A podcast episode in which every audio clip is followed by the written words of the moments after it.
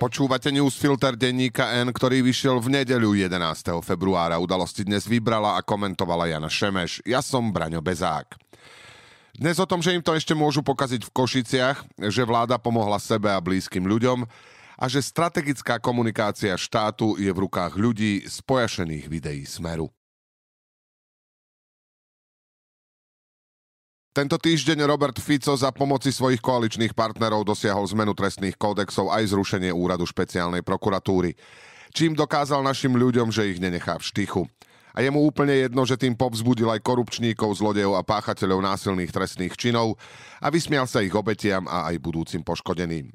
Fico je už takmer pri cieli a veľmi by potreboval, aby ústavný súd o prípadnom podaní prezidentky, ako bude postupovať, by mala povedať v nastávajúcom týždni, alebo skupiny poslancov, v tejto súvislosti je medzi právnymi expertmi istá skepsa, o pozastavení účinnosti zákona a preskúmaní jeho protiústavnosti buď nestihol rozhodnúť, alebo by jeho účinnosť od 15. marca ponechal v platnosti.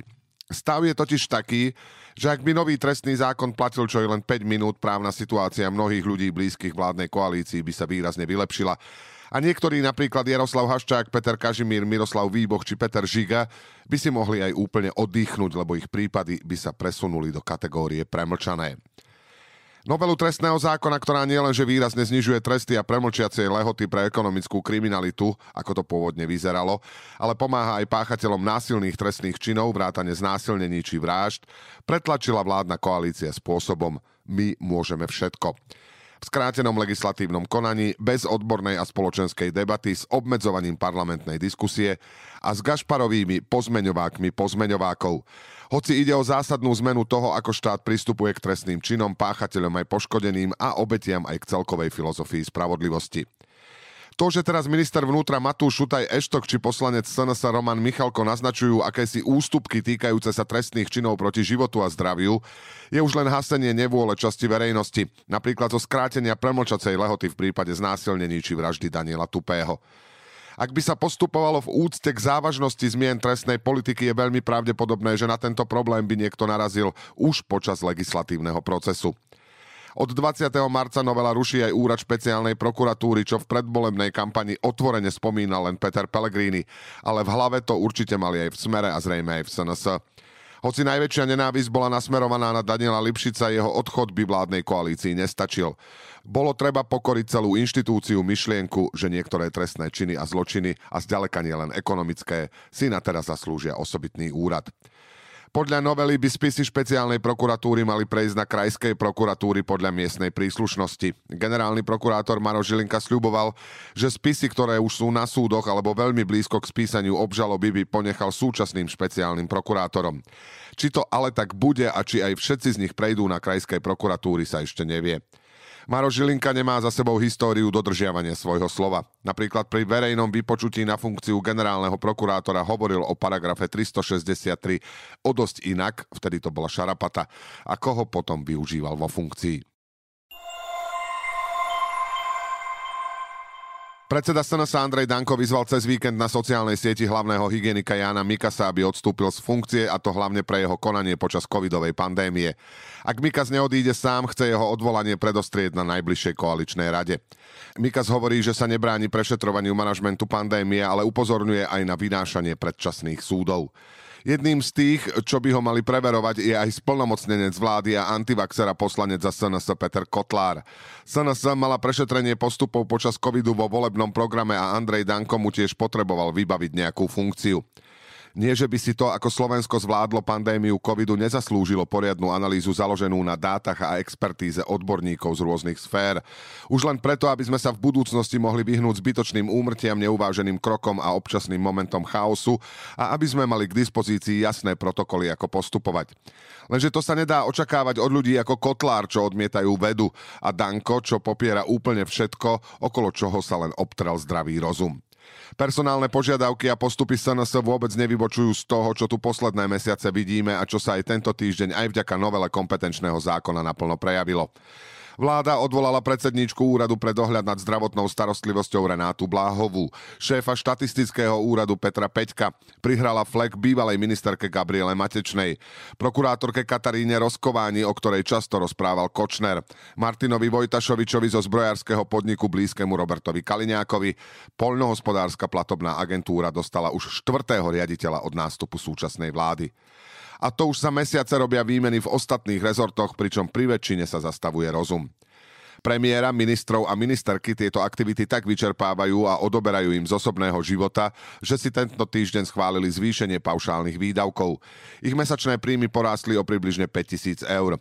Obyšli tým síce zákon o dlhovej brzde, ale to už dávno pre nich nie je podstatné. Premiérsky plat a ministerské platy sa takto vyrovnali napríklad českým. Už bolo na čase.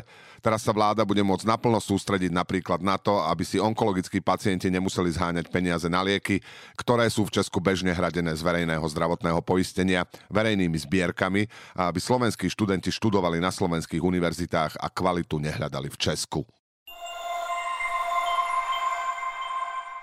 Najnovšia akvizícia poslaneckého klubu Smer Richard Glück sa vo štvrtok pri svojej premiére v parlamente predstavil ako totálny hulvát, keď spochybňoval obete znásilnenia. Cez víkend zase ukázal, že má aj iné úlohy ako z parlamentnej lavice šíriť do sveta nehoráznosti. Spolu s vedúcim úradu vlády Jurajom Gedrom a so šéfom premiérových poradcov Erikom Kaliňákom zverejnili video, na ktorom rozprávali to, ako idú vytrhnúť strategickú komunikáciu štátu z rúk mimovládok a spochybňovali ľudí, ktorí v oblasti obrany štátu pred pred hybridnými hrozbami pracovali za minulých vlád. Upozornili aj na to, ako sa hneď o mimovládne organizácie či o ľudí zo štátnej správy, ktorým dali obrazne po hlave, zaujímali médiá, ktoré oni zaraďujú medzi nepriateľské. Celé to pôsobilo ako scénka zo školskej besiedky, len téma bola príliš vážna. Gedra, s ktorým Gluck spolupracuje ako šéf oddelenia strategickej komunikácie, momentálne pripravuje návrh koncepcie strategickej komunikácie vlády, ktorá má podľa denníka SME podporovať národné sebavedomie, posilňovať suverenitu, štátnosť, zdravé vlastenectvo, úctu k štátnym symbolom a ku kultúrnym tradíciám. V 10-stranovom dokumente sa pritom ani raz nespomína najväčšia hybridná hrozba, ktorej Slovensko čelí, a to je Rusko. Jeho aktivity pritom podlamujú dôveru ľudí v euroatlantické inštitúcie, demokraciu a podporujú protiukrajinské alebo protiamerické sentimenty, ale aj tzv. kultúrne vojny. Návrh obsahuje aj odmietnutie spolupráce s mimovládnymi organizáciami a komunikáciu presúva výhradne do rúk štátu.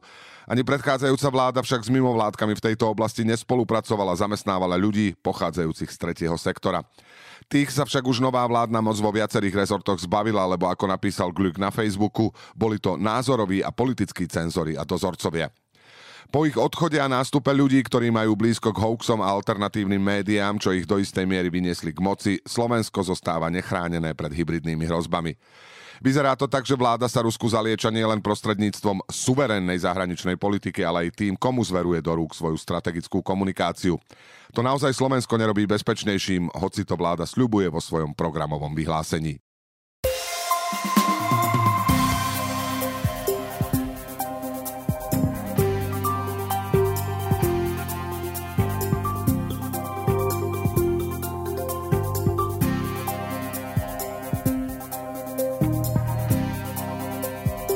Teraz ešte správy jednou vetou. O odvolávaní ministerky kultúry Martiny Šimkovičovej sa zajtra v Národnej rade zrejme rokovať nebude. Podľa predsedu výboru pre kultúru a média Romana Michalka bude ministerka na dlhodobo plánovanej pracovnej ceste. Svojho odvolávania sa ale plánuje zúčastniť. Schôdza sa teda podľa poslanca ani nezačne a bude v inom termíne. Policajt Jan Čurila podá žalobu na poslanca SNS Romana Michalka. Dôvodom sú jeho výroky, že za prípadné premlčanie vraždy Daniela Tupého budú vinní bývalí vyšetrovatelia NAKA. Avizuje to Čurilov obhajca Peter Kubina. Minister vnútra Matúš Šutaj Eštok nechcel komentovať, prečo vyšetrovanie nehody Andreja Danka ešte nie je ukončené a prečo to tak dlho trvá. Slovenskí farmári majú vyplatených len 40% priamých platieb. Minister pôdohospodárstva Richard Takáč z toho obvinil predošlú vládu a byrokraciu Eurokomisie. Roman Michalko nevylúčil, že Andrej Danko sa v prezidentských voľbách vzdá v prospech Štefana Harabina. Rozhodnúť sa chce týždeň až 10 dní pred konaním prvého kola. 18 slovenských obciach sa v sobotu konali doplňujúce voľby do orgánov samozprávy, viaceré z nich už poznajú mená nových starostov. Desiatky ukrajinských dobrovoľníkov sa v sobotu v Košiciach zapojili do čistenia mesta. Ich cieľom bolo odvďačiť sa Slovensku prostredníctvom dobrovoľníckej práce za prijatie a pomoc v čase núdze. Newsfilter dnes pre vás pripravila Jana Šemeš. Do počutia zajtra.